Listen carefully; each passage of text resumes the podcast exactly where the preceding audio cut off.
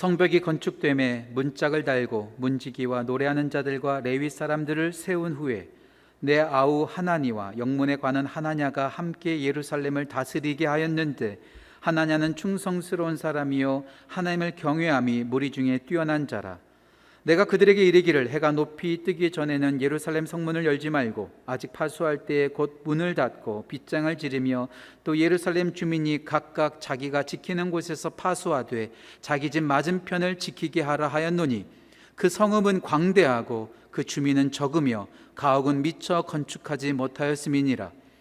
내 하나님이 내 마음을 감동하사 귀족들과 민장들과 백성을 모아 그 계보대로 등록하게 하심으로 내가 처음으로 돌아온 자의 계보를 얻었는데 거기에 기록된 것을 보면 옛적에 바벨론 왕 느부갓네살에게 사로잡혀 갔던 자들 중에서 노임을 받고 예루살렘과 유다에 돌아와 각기 자기들의 성읍에 이른 자들 곧 수르바벨과 예수아와 느에미야와 아사랴와 라하미야와 나하마니와 모르드게와 빌산과 비, 미스베렛과 미, 비그웨와 누훔과 바하나와 함께 나온 이스라엘 백성의 명수가 이러하니라. 아멘. 하나님의 말씀입니다.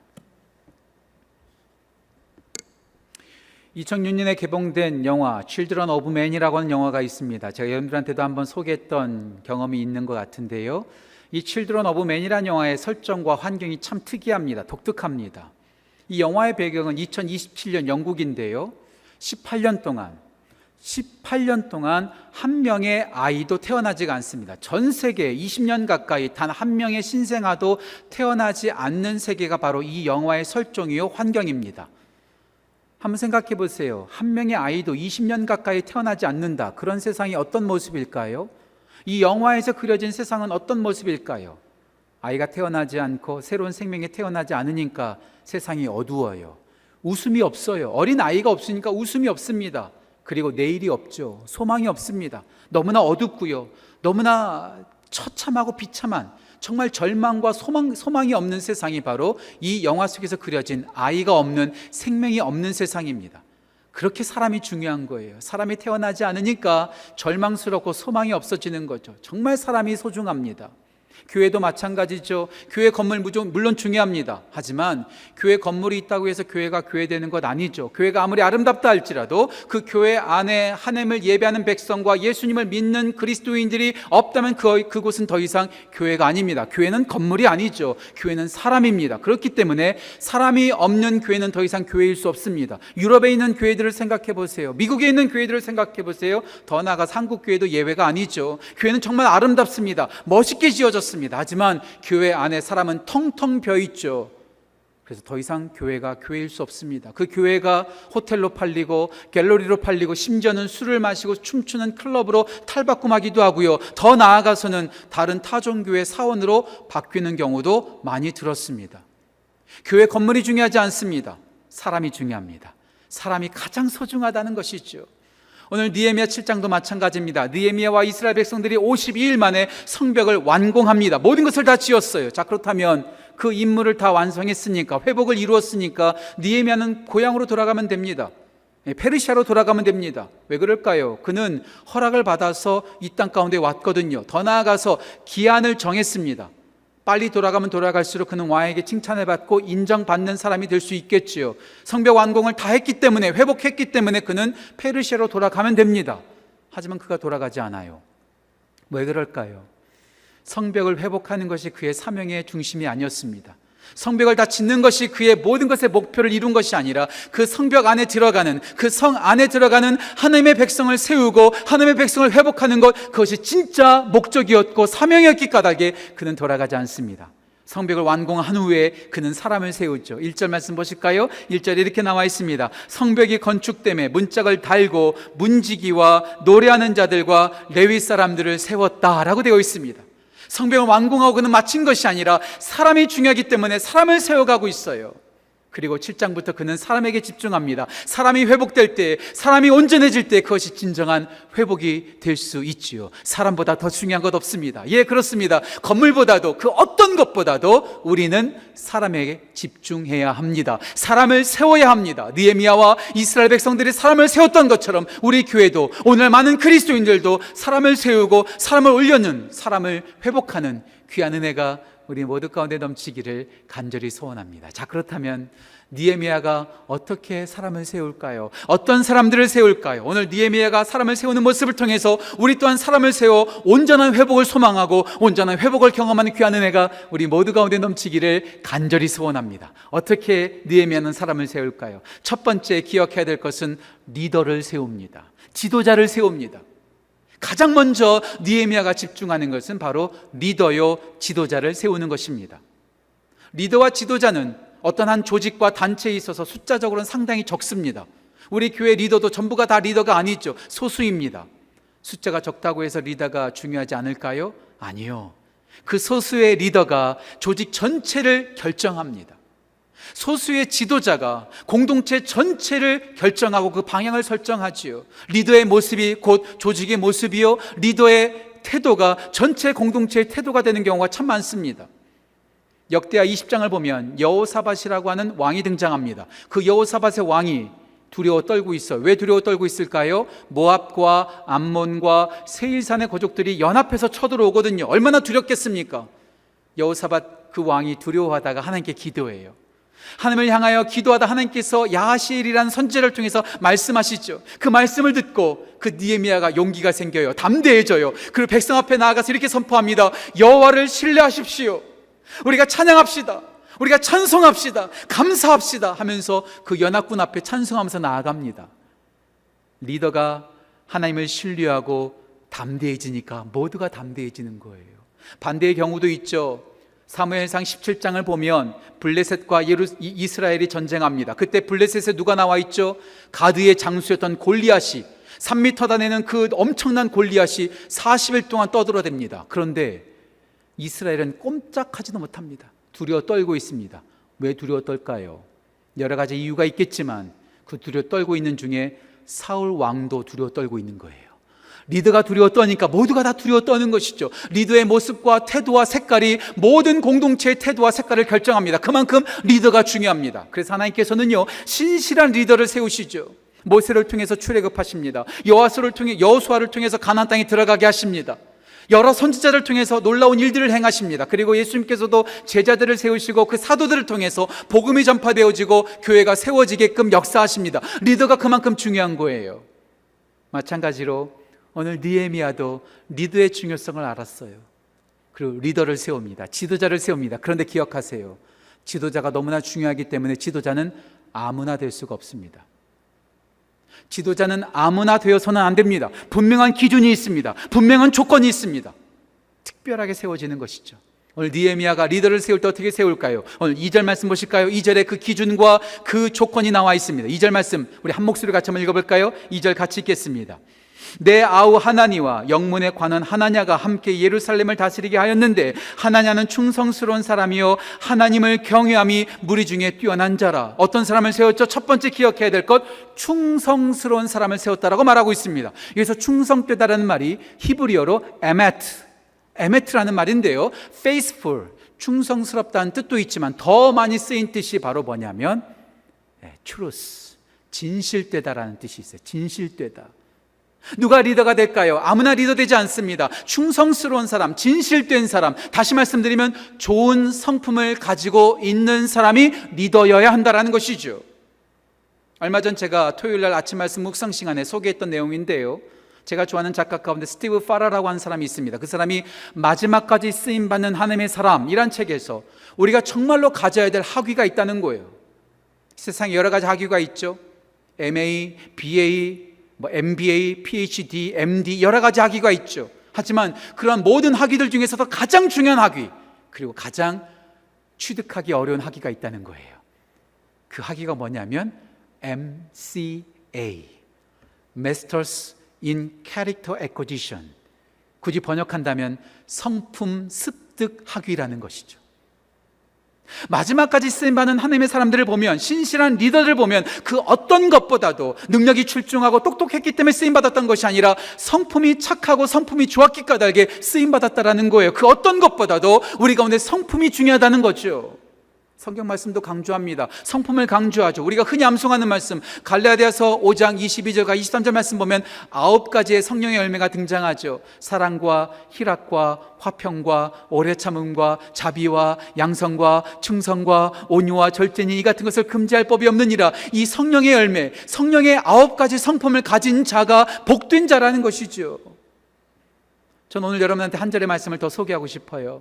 갈라디아서 5장 22절과 23절만큼 주목받지 않지만 너무나 중요한 말씀이죠. 베드로 후서 1장 4절부터 7절 말씀입니다. 마음을 다해서 함께 좀 같이 읽었으면 좋겠어요. 베드로서 1장 4절과 7절 말씀 영상 보시면서 저와 함께 읽었으면 좋겠습니다. 같이 읽겠습니다. 신성한 성품에 참여하는 자가 되게 하려 하셨느니라. 그러므로 너희가 더욱 힘써 너희 믿음의 덕을, 덕의 지식을, 지식의 절제를, 절제의 인내를, 인내의 경건을, 경건의 형제 우애를, 형제 우애의 사랑을 더하라. 믿음만 가지고 만족하지 말고 믿음의 덕을 세우고 지식을 쌓고 절제를 쌓고 인내를 쌓고 경건을 쌓고 형제 우애를 쌓고 그 위에 사랑을 도하라는 거예요. 신성한 성품, 하나님의 성품을 가진 자가 되려고 힘쓰라는 것이죠. 아무나 리더 되지 않습니다. 진짜 리더는 좋은 성품을 가지고 있어야 합니다. 오늘 니에미아는 아무나 세우지 않습니다. 충성되고 진실된 성품의 소유자를 리더로 세우고 있다는 것이죠. 리더는 좋은 성품의 사람이어야 합니다. 그런데 좋은 성품만 가지고 있다고 다 리더가 되나요? 교회가 아닌 사람, 교회에 다니지 않는 사람도 하나님의 사람이 아님에도 불구하고 좋은 성품을 가지고 있는 사람들 얼마든지 많은지 모릅니다. 진짜 많습니다. 좋은 성품만 갖고 되지 않죠. 두 번째 조건이 필요합니다. 오늘 니에미야 7장 2절 후반부를 다시 한번 읽어볼까요? 후반부 이렇게 나와 있습니다. 하나냐는 충성스러운 사람이요. 그 다음에 하나님을 경외함이 무리 중에 뛰어난 자라. 좋은 성품만 가지고 되지 않아요. 하나님을 경유하는 것이 모든 사람들 중에 탁월한 사람이어야 된다는 것이죠. 똑똑한 사람 아니고, 외모가 멋있는 사람 아니고, 경험이 많은 사람 아니고, 학위가 많이 가지고 있는 사람이 아니고, 돈 많이 가지고 있는 사람이 아니라 그 누구보다도 하나님을 경유함이 탁월한 사람. 전 이것을 이렇게 표현하고 싶어요. 강한 믿음의 소유자. 하나님을 두려워할 줄 알고 하나님을 경외하면서 하나님을 믿는 사람이 리더가 되어줘야 된다는 거예요. 그런 의미에서 저는 MCA 성격, 성품, 성품 습득 학위와 동일하게 하나만 더 소개하고 싶어요. 이거는 제가 만든 학위입니다. 예, 예. MFG Masters in Fear of God 하나님을 경외하는 것. 하나님을 경외하는 것보다 더 중요한 게 어디 있을까요? 내가 하는 거 아닙니다. 지도자가 모든 공동체를 다스리는 거 아닙니다. 하나님께서 역사하시기 때문에 가장 중요한 것은 내가 가진 능력이 아닙니다. 내가 가지고 있는 지식이 아닙니다. 내가 가지고 있는 경험이 아닙니다. 오직 하나님을 두려워하고 하나님을 경외하며 하나님을 신뢰함으로 믿는 자, 그 사람이 진짜 리더일 수 있다는 것이죠. 아무나 리더 되지 않습니다. 좋은 성품을 가지고 있고 강한 믿음을 가지고 있는 자가 리더여야 합니다. 자, 그렇다면 좋은 성품과 강한 믿음을 가지고 있는 사람이 어떻길래 왜 그런 사람을 리더로 세워야 될까요? 좋은 성품과 강한 믿음을 가지고 있는 리더는 헌신합니다. 희생합니다. 모범을 보입니다. 오늘 이스라엘 백성들을 보면 성벽을 건축하고 여러 가지 일을 하면서 재정적으로 많은 필요가 있었던 것 같아요. 그래서 그런 재정적인 필요를 성도들한테, 백성들한테 걷습니다. 그때 누가 헌신할까요? 오늘 본문 말씀은 아니지만 70절과 71절과 72절을 제가 천천히 읽어 드릴게요. 70절 말씀 보면 먼저 이렇게 총독이 헌신합니다. 70절 말씀입니다. 어떤 족장들은 역사를 위하여 보조하였고 총독은 금1000 드라크마와 대접 50과 제사장의 의복 530벌을 보물 곡간에 드렸다. 먼저 지금 총독이 드리고 있어요. 최고의 리더가 드리고 있습니다. 여기서 끝나지 않습니다. 71절입니다. 또 어떤 족장들은 급 2만 달란트와 드라크마와 은 2200만 회를 역사 곡간에 드렸다. 지금 지도자들이 2만 드라크마의 금을 드리고 있습니다. 72절 볼까요? 72절에 백성들이 헌신합니다. 72절입니다. 금, 그 나머지 백성은 금 2만 주라크마와 은 2천만 회와 제사장의 의복 67벌을 드렸느니라. 자세히 보세요. 지금 지도자들이 2만 주라크마를 드렸고요. 그리고 동일하게 똑같은 액수를 가지고 백성들이 2만 주라크마를 드리고 있습니다. 무슨 말일까요? 지도자가 먼저 희생하지 않고 백성들에게 희생하라고 말할 수 있을까요? 리더들이 먼저 헌신하지 않고 따라오는 사람들에게 헌신하라고 말할 수 있을까요? 아니요. 먼저 지도자가 좋은 성품과 강한 믿음을 가지고 먼저 희생하고 먼저 헌신하는 모습을 볼 수가 있어요. 지도자가 헌신한 것이 모든 백성이 헌신한 것과 똑같습니다. 예, 지도자는 먼저 희생해요. 먼저 모범을 보여요. 목사가 말씀 보지 않으면서 성도들에게 말씀 보라고 말할 수 있을까요? 지도자가 기도하지 않으면서 사람들에게 기도하라고 말할 수 있을까요? 전혀 그럴 수 없죠. 예, 지도자는 좋은 성품과 강한 믿음으로 먼저 희생해요. 재정적으로도 희생합니다. 시간적으로도 희생합니다. 먼저 헌신합니다. 그래서 모든 팔로워들과 공동체에 있는 모든 사람들에게 본이 되어 주는 것이죠. 저는 오늘 이 말씀을 함께 나누면서 여러분들한테 두 가지의 적용점을 말씀드리고 싶어요. 첫 번째 적용점은 우리 모두가 좋은 성품과 강한 믿음의 지도자가 되기를 소망했으면 좋겠습니다.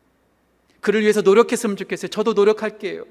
우리 모든 교회 리더십들과 모든 리더들이 이런 좋은 성품과 강한 믿음의 리더가 될 수 있도록 소망하고 우리 모두가 그런 모습을 꿈꿨으면 좋겠습니다. 하지만 두 번째, 목사들과 교회 리더십을 위해서 기도해 주십시오. 목사들과 교회 리더십이 좋은 성품의 리더가 되게 해 주십시오. 강한 믿음의 리더가 되게 해 주십시오. 좋은 성품과 강한 믿음으로 먼저 희생하고 먼저 헌신하는 참된 리더로 세워 주옵소서. 그렇게 리더들을 위해서 기도해 주시길 간절히 부탁드립니다. 오늘 니에미아는 사람의 중요성을 알고 먼저 리더부터 세우고 있습니다. 좋은 성품과 강한 믿음을 가지고 먼저 헌신하는 리더. 그런 리더가 여러분들이 되고 제가 되고 우리 모두가 되기를 간절히 소망합니다. 리더를 세웁니다. 두 번째, 오늘 Nehemiah는 사람을 세우되 은사로 세웁니다. 은사로 세웁니다. 제가 자주 여러분들한테 말씀드리는 말이 있죠. 제가 좋아하는 맥스 루케이도 목사님께서 하셨던 말입니다. 잘 들어보세요. 한 번쯤은 들어보셨을 거예요. 다빈치가 그린 모나리자가 세상에 단 하나밖에 없듯이 베토벤이 작곡한 symphony number 9이 세상에 단 하나밖에 없듯이 하나님께서 만드신 당신도 이 세상에 단 하나뿐이다. 아, 전이 말이 너무 좋아요. 하나님께서를 만드셨는데 공장에서 똑같이 상품 찍어내듯이 획일화로 만드신 것이 아니라 하나하나를 작품으로 만드셨다는 거예요. 다 독특하게, 특별하게 만드셨다는 것이죠. 우리 모두는 다 달라요. 똑같을 수가 없어요. 하나님께서 그렇게 우리를 고귀하고 아름답게 창조하셨습니다. 남들과 비교하면서 열등감에 빠질 필요 없어요. 잘 나가는 사람 흉내낼 필요 없어요. 흔히 이런 말이 있죠. 넘버원이 되려고 하지 말고 당신이 온리원이라는 사실에 감사하십시오. 그렇죠. 다른 사람들과 비교해서 이기려고 넘버원 되려고 노력하지 말고요. 우리 자체가 온리원. 이 세상에 그 누구도 나와 똑같은 사람이 없는 특별한 존재라는 거예요. 하나님께서 그렇게 우리를 특별하게 만드셨고요. 우리 가운데 은사를 주셨어요. 나만이 할 수 있는 일. 내가 할 수 있는 일을 하나님께서 하시도록 우리 가운데 은사와 재능을 주셨다는 것이죠. 그 은사와 재능을 따라서 우리가 우리에게 주어진 삶을 특별하게 살아가야 됩니다. 어떻게 모두가 다 지도자가 될 수 있겠어요? 어떻게 모두가 다 리더가 될 수 있겠습니까? 이스라엘 백성들의 지도자는 모세 한 사람이었습니다. 모세만 있지 않았죠. 그 주위에 아론이 있었고 미리암이 있었고 여러 사람들이 함께 도와줬습니다. 청부장, 백부장, 십부장이 있었죠. 어떻게 여호수아만 리더가 될 수 있을까요? 그 곁에 갈렙이라고 하는 무대 뒤에 선 영웅이 있었잖아요. 모두가 다 리더 될 수가 없어요. 모두가 리더가 아니라고 포기하는 것이 아니라 나에게 주신 그 은사와 재능을 따라서 우리가 섬겨야 합니다. 그래서 오늘 니에미아는 리더를 세우는 것으로 끝내지 않고 백성들 가운데 그 은사를 따라서 적재적소에 사람들을 세우고 있는 장면을 볼 수가 있어요. 오늘 네 가지로 잠깐 말씀을 볼 텐데요. 첫 번째 문지기들을 세웁니다. 문지기. 1절과 45절 말씀이죠. 제가 읽겠습니다. 1절과 45절입니다. 문지기를 세운 후에 문지기들은 살룸 자손과 아델 자손과 달문 자손, 아굽 자손, 하디다 자손, 소베 자손 모두 138명의 문지기를 세웁니다. 여섯 개 족속에 여섯 개 족속 속에 138명을 문지기로 세우는 거죠. 문지기를 아무나 할까요? 문지기는요, 눈이 좋아야 될 거예요. 훈련도 받았어야 됩니다. 신체적으로 건강해야 되죠. 누구나 다 아무나 다 문지기 할 수 없잖아요. 이들은 그렇게 은사와 특별한 재능이 있었던 것 같아요. 그런 이들, 그런 자손을 지금 문지기로 특별하게 세우고 있습니다. 문지기만 세우지 않아요. 레위 자손과 아니 어, 솔로몬 신하 자손들을 세웁니다. 솔로몬 신하 자손이 등장하거든요. 말씀 보실까요? 오늘 본문 말씀은 아니지만 57절부터 60절의 말씀을 보면 솔로몬의 자손들이 등장합니다. 제가 말씀을 읽겠습니다. 솔로몬의 신하의 자손은 소대 자손, 소베렛 자손, 브리다 자손, 야알라 자손, 다르곤 자손, 깃델 자손, 스바디아 자손, 핫딜 자손, 보게렛 하스바임 자손, 아몬 자손 모든 느디민 사람과 솔로몬의 신하 자손이 392명이었더라. 11 개의 족속에 392명 솔로몬 신하 자손들을 세우고 있어요. 솔로몬 신하 자손들은 누굴까요? 아마도 솔로몬 때부터 왕궁에서 일하던 사람들이었을 거예요. 왕궁의 행정과 살림살이와 집안 살림 여러 가지 비서하는 일, 비서로 섬기는 일들에 아주 탁월했던 사람들이었을 거예요. 그런 사람들을 통해서 살림을 보게 합니다. 왕궁의 삶, 집안 살림을 보게 합니다. 예, 그렇게 특별한 재능을 따라서 은사를 따라서 섬길 수 있도록 솔로몬 신하의 자손들을 세우고 있습니다. 여기서 끝나지 않아요. 레위 자손과 노래하는 사람들을 세우고 있죠. 1절과 44절 말씀 보실까요? 이것도 제가 읽겠습니다. 레위 사람들을 세운 후에 레위 사람들은 호디야 자손 곧 예수아와 간미엘 자손이 74명이요 노래하는 자들은 아삽 자손 시편에서 많이 보셨죠? 아삽 아삽 자손이 148명이었더라. 레위 자손은 어떤 사람이죠? 성소를 섬기는 사람들입니다. 성물을 섬기는 사람이에요. 그런 레위 사람들을 세워서 성전을 돌볼 수 있도록 그들에게 배치한다는 것이죠. 노래하는 사람들 성가대 노래는 아무나 못해요. 노래 은사 없는 사람이 노래하면 모든 사람들이 불편해지죠. 그렇죠? 노래 잘하는 아삽 자손이 노래하는 거예요. 그들의 은사와 재능을 따라서 예배할 때 노래를 부르고 찬송하면서 모두가 다 기쁨으로 나아가게끔 한다는 것이죠. 여기서 끝나지 않아요. 마지막 네 번째 제사장 직분이 등장합니다. 좀 긴데요. 오늘 본문 말씀 39절부터 42절입니다. 제가 읽겠습니다. 제사장들은 예수와의 집 여다야의 자손 973명이요. 인멜 자손이 1052명이요. 바수울 자손이 1247명이요. 하림 자손은 1017명이었느니라. 제사장이 있어서 영적인 직분을 감당하게 하는 거죠. 니에미아는요 주먹구구식으로 사람을 세우지 않아요 문지기로 은사가 있는 사람들은 문지기로 세우고 또한 살림을 볼 수 있는 행정적인 일을 할 수 있는 사람들도 세우고 또 레위 사람들을 세우고 노래하는 사람들을 세우고 또한 제사장을 세워서 각자 위치에서 은사와 재능을 따라서 적재적소에서 섬길 수 있도록 사람들을 세우고 있습니다. 예, 우리에게 하나님께서 은사를 주셨어요. 그 은사를 따라서 나만이 할 수 있는 일, 하나님께서 나에게 허락하신 일을 우리가 은사를 따라서 세움받는 그런 하나님의 사람들이 되어줘야 하죠. 저 우리 모든 지구촌 교회와 영상을 보고 있는 우리 모든 성도님들이 은사를 따라서 섬기는 복된 은혜가 넘치기를 간절히 소원합니다. 그런 의미에서 우리 교회에서도 은사 배치 세미나를 하면 참 좋을 것 같아요. 은사 배치 세미나 한 한두 시간 걸리거든요. 너무 좀 기니까 제가 오늘 여러분들한테 짧게 말씀드릴게요. 여러분들의 은사를 어떻게 발견할 수 있는지. 이 네 가지만 꼭 기억하시면 됩니다. 네 가지. 이 네 가지에 딱 하면은요, 다 은사가 딱 나옵니다. 첫 번째 은사는 뭘까요? 잘하는 것. 잘하는 게 은사입니다. 두 번째는 뭘까요? 내가 좋아하는 것. 잘하는데 좋아하지 않는다는 것은 은사가 아니죠. 잘하는데 또 좋아하기까지 해요. 그것은 진짜 은사죠. 세 번째, 인정받는 것. 나는 잘한다고 생각하고 나는 할때 너무나 기쁜데 다른 사람들이 너무나 불편해해요. 그것은 은사가 아니죠. 나만 좋아하고 나만 잘하는 것이 아니라 다른 사람들도 인정해 주는 것. 잘하고 좋아하고 인정받는 것. 자, 그런데 하나 더 있어요. 거짓말한다고 그것이 은사일까요? 도둑질하는 게 은사가 될 수 있을까요? 도둑질 제가 너무 잘해. 도둑질 할 때 너무나 기뻐. 그리고 다른 사람도 도둑질 잘한다고 인정해요. 근데 그게 은사일까요? 아니요. 네 번째가 중요합니다. 네 번째는 뭐냐면 하나님 보시기에 합당한 것. 하나님 보시기에 올바른 것. 그것을 통해서 다른 사람들을 유익하게 하는 것. 이것이 진짜 은사죠. 그러니까 거짓말은 은사가 될 수 없어요. 도둑질은 은사가 될 수 없어요. 범죄는 은사가 될 수가 없어요. 내가 잘하고 좋아하고 인정받고 더 나아가서 하나님 보시기에 합당한 것. 그것이 은사입니다. 그 은사를 여러분들이 발견하셔야 돼요. 그리고 그것을 따라서 여러분들이 섬기고 공동체를 세워가는 것이죠.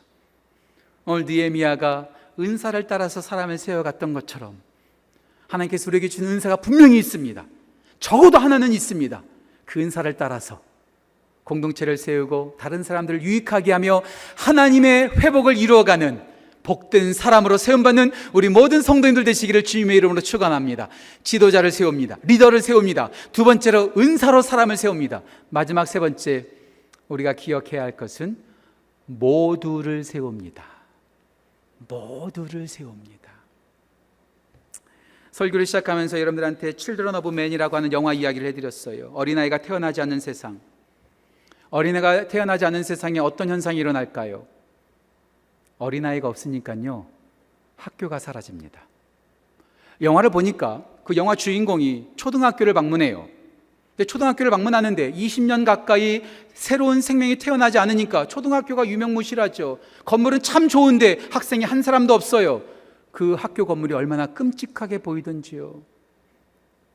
아무리 건물이 있다 할지라도 사람이 없으면 아무런 소용 없습니다.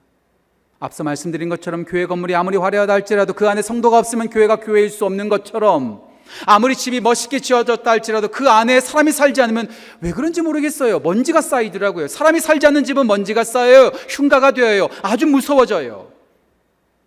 혹시 미국의 도시 가운데 디트로이트라고 하는 도시를 여러분들이 아시나요? 수십 년 전에는 자동차 산업이 활성화되면서 그 도시에 200만 명 이상 되는 수많은 사람들이 살면서 부자 도시라고 하는 별명이 있었습니다. 모타운, 자동차를 만드는 도시다라는 별명도 있었습니다. 그런데 자동차 산업이 쇠퇴하면서 사람들이 하나둘씩 떠나기 시작해요. 심지어는 집을 버리고 떠나기도 한다고 했다고 합니다. 지금 인구는 한 60만 명 정도 된다고 하더라고요. 사람이 살지 않는 도시. 별명이 어떻게 됐을까요? 디트로이트 시의 별명 가운데 두 가지 별명이 관심이 됐어요. 첫 번째는 ghost town, 유령 도시. 끔찍하죠. 두 번째 별명은 더 심각합니다. murder capital, 살인의 도시. 범죄율이 얼마나 높은지 몰라요. 도시가 사람이 살지 않으니까 유령 도시가 되는 거예요. 끔찍해지는 거예요. 범죄율이 심각해지는 거예요. 아무리 도시가 좋다 할지라도 사람이 없다면 그것은 끔찍한 곳이 됩니다. 그런데요, 오늘 그런 도시가 성경 속에 나옵니다. 어떤 도시일까요? 바로 느헤미야와 이스라엘 백성들이 52일 동안 성벽을 재건했던 예루살렘이 바로 그런 모습이었습니다. 4절 말씀 보실까요? 4절 우리가 한 목소리로 같이 읽겠습니다. 4절입니다. 같이 읽습니다. 그 성읍은 광대하고 그 주민은 적으며 가옥은 미처 건축하지 못하였음이니라. 성벽은 다 완성되었고 성벽은 광대하게 있는데 그 안에 주민이 적다는 거예요. 한번 생각해 보세요. 예루살렘은요, 모든 사람이 탐내는 도시입니다. 그 탐내는 도시에 사람이 적으니까 위험한 거예요. 외세에서 쳐들어오면은요, 언제 당할지, 언제 함락될지 모르는 도시가 되어버린 것이죠. 3절 말씀 보세요. 3절 말씀 이런 말씀이 있습니다. 제가 읽겠습니다.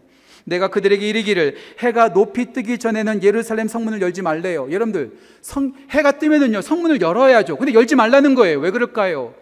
성 안에 사람이 적으니까 외세의 침략이 있으면요 그냥 당해버리거든요.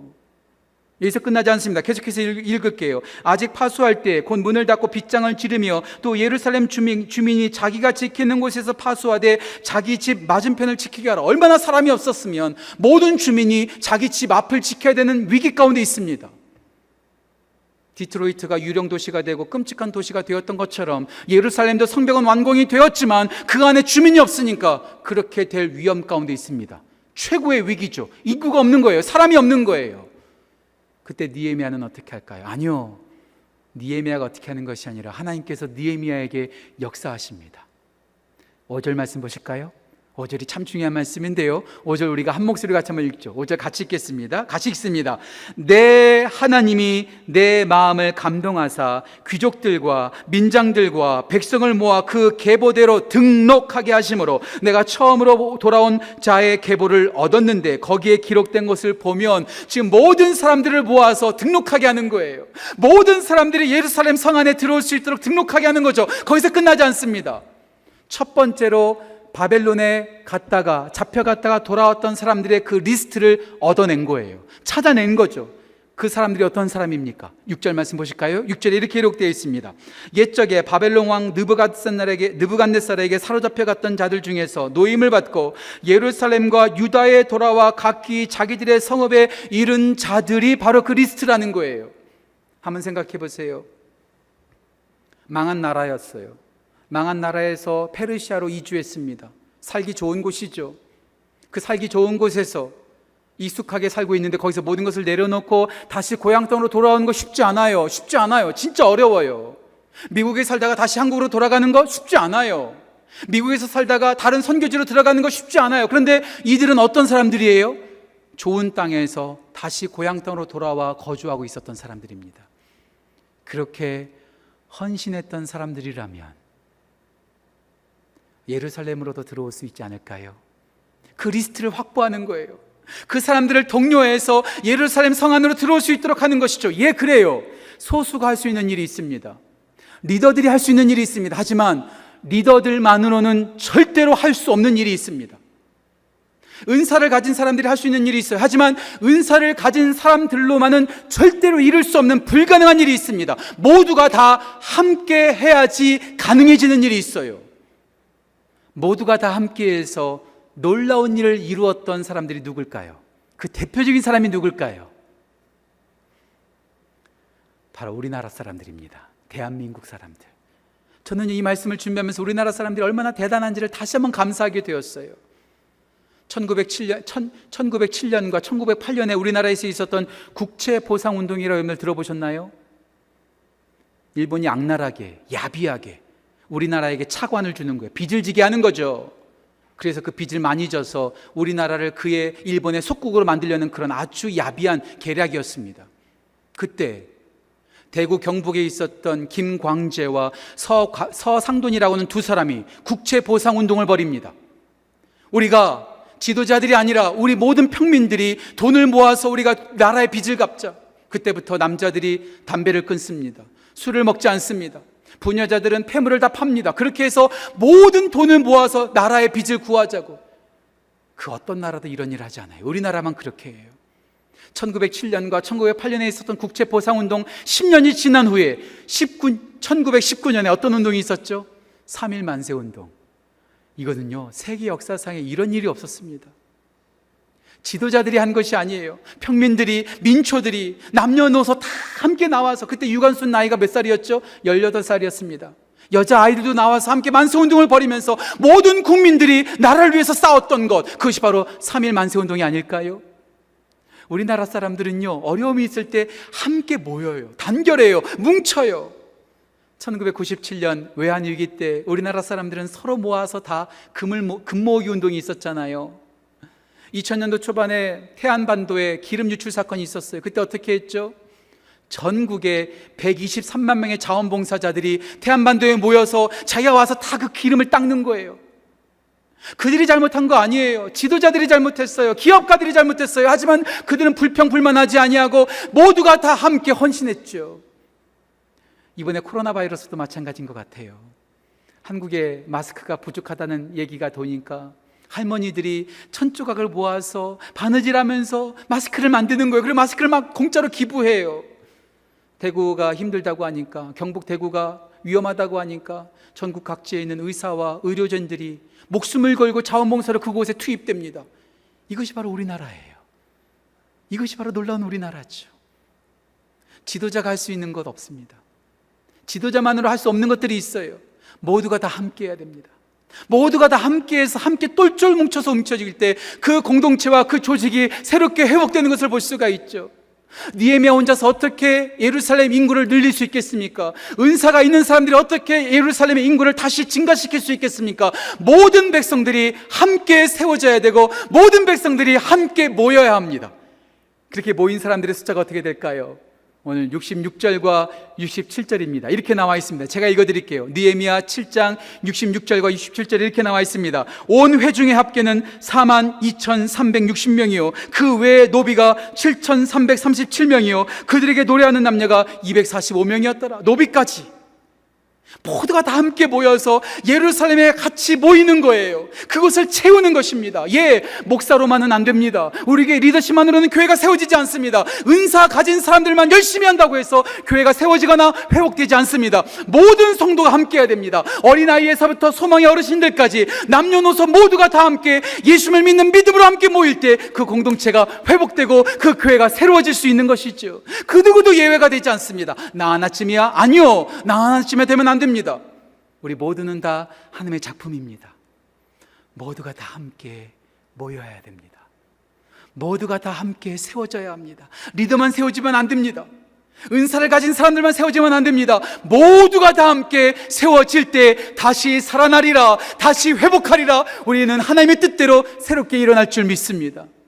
우리 교회 신실한 리더가 세워지고 은사를 따라서 사람들이 사역할 뿐만 아니라 우리 교회 온 성도들이 하나님의 뜻 안에서 세워지는 놀라운 회복이 우리 교회 가운데 넘치기를 간절히 소원합니다. 설교를 시작하면서 Children of Men이라는 영화를 말씀드렸어요. 20년 가까이 새로운 생명에 태어나지 않는 세상 정말 절망적이죠. 근데 영화 속에서 보면 20년 만에 한 여자가 아이를 가집니다. 놀랍죠. 그 아이 가진 그 여인을 끝까지 보호해요. 그 여인이 어려움 속에서도 계속해서 계속해서 구사일생 하다가 영화 마지막 부분에 보면 아주 험, 아주 허름한 곳에서 아이를 낳습니다. Children of Man. 인류의 아기가 태어난 거죠. 그 아이를 끝까지 보호하고 끝까지 지키는 것이 그 영화의 주된 스토리 라인입니다. 그런데요, Children of Man. 이 영화를 보는 중에 저는 또 하나의 장면이 생각났어요. 절망적인 세상 가운데, 소망이 없는 세상 가운데 한 아기가 영화 속에서 그 아기가 허름한 곳에서 태어난 것처럼 마국간에서 짐승이 가득한 곳에서 태어난 한 아기가 있었습니다. 누구시죠? 예수님이십니다. 예수님은 보호받으러 오신 것이 아니라 지킴을 받으려고 오신 것이 아니라 오히려 절망 가운데 있는 모든 사람들, 소망이 없는 모든 사람들에게 소망을 주시고자 이 땅 가운데 오셨어요. Children of Man이 아니라 Children of God. 하나님의 자녀를 삼기 위해서 이 땅 가운데 오셨습니다. 영접하는 자, 곧 그 이름을 믿는 자들에게는 하나님의 자녀가 되는 권세를 주셨으니 예수님께서는 보호를 받기 위해서 오신 것이 아니라 잃어버린 자를 찾기 위해서 오셨습니다. 그래서 우리가 이제 더 이상 절망 가운데 있지 않고 우리가 더 이상 어려움 가운데 있지 않고 더 이상 우리가 불안 가운데 있지 않냐고 우리가 하나님의 자녀가 되는 권세가 되어서 권세를 가져서 우리가 당당하게 살아갈 수 있도록 우리를 그렇게 회복하셨다는 것이죠. 예. 우리가 리더가 될 수 있는 이유. 우리가 은사로 섬길 수 있는 이유. 우리 모두가 하나님의 백성이 되어서 이렇게 모두가 공동체를 세워갈 수 있는 이유 단 한 가지입니다. 예수 그리스도. 예수님 때문이시죠. 예수님께서 우리를 하나님의 자녀 삼으시고 리더로 은사가 있는 사람으로 교회 구성원과 하나님의 백성의 구성원으로 세움, 세우셨던 것처럼 우리 또한 예수님의 뜻을 따라서 또 다른 리더를 세우고 또 다른 은사를 가진 사람들을 세우고 하나님의 백성을 세우는 참된 회복 건물만 회복되는 것이 아니라 모든 하나님의 사람들이 세워지는 놀라운 회복을 우리 모두가 경험하기를 모두가 그렇게 세워나가기를 간절히 간절히 소망합니다. 기도하겠습니다. 이 시간 함께 기도했으면 좋겠습니다. 하나님 아버지, 우리 모두가 하나님의 리더요, 하나님의 은사를 가진 섬기는 자요, 또 하나님의 백성으로 모두가 세워지기를 소원합니다. 더 나아가 예수님께서 그렇게 사람을 세우셨던 것처럼 우리도 신실한 리더를 세우고 은사를 따라 사람을 세우고 모든 성도들을 세우는 회복을 경험하는 하나님의 백성 되게 하여 주옵소서. 함께 시간 한마음 한뜻으로 기도하며 접해 나아갑시다. 기도하겠습니다. 하나님 아버지 감사합니다. 절망 가운데 있었던 우리를 어두움 가운데 있었던 우리들을 소망이 없었던 우리들을 이 땅 가운데 오셔서 우리를 찾아주시고 구원해 주시고 우리를 다시 한번 새롭게 하신 것 참 감사합니다.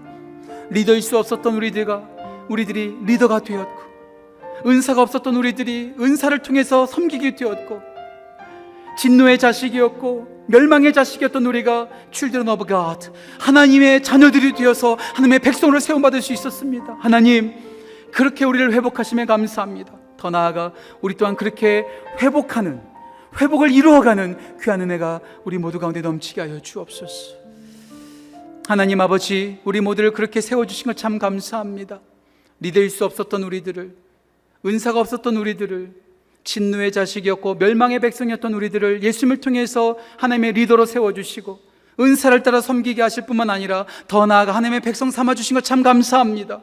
우리를 회복해 하신 하나님. 우리만 회복되고 끝나는 것이 아니라 또 다른 리더들을, 또 다른 은사를 가진 사람들을, 또 다른 하나님의 백성들을 세워가는 우리 모두가 될 수 있도록 주여 인도하여 주옵소서. 감사드리며 귀하신 예수님의 이름으로 기도합니다. 아멘.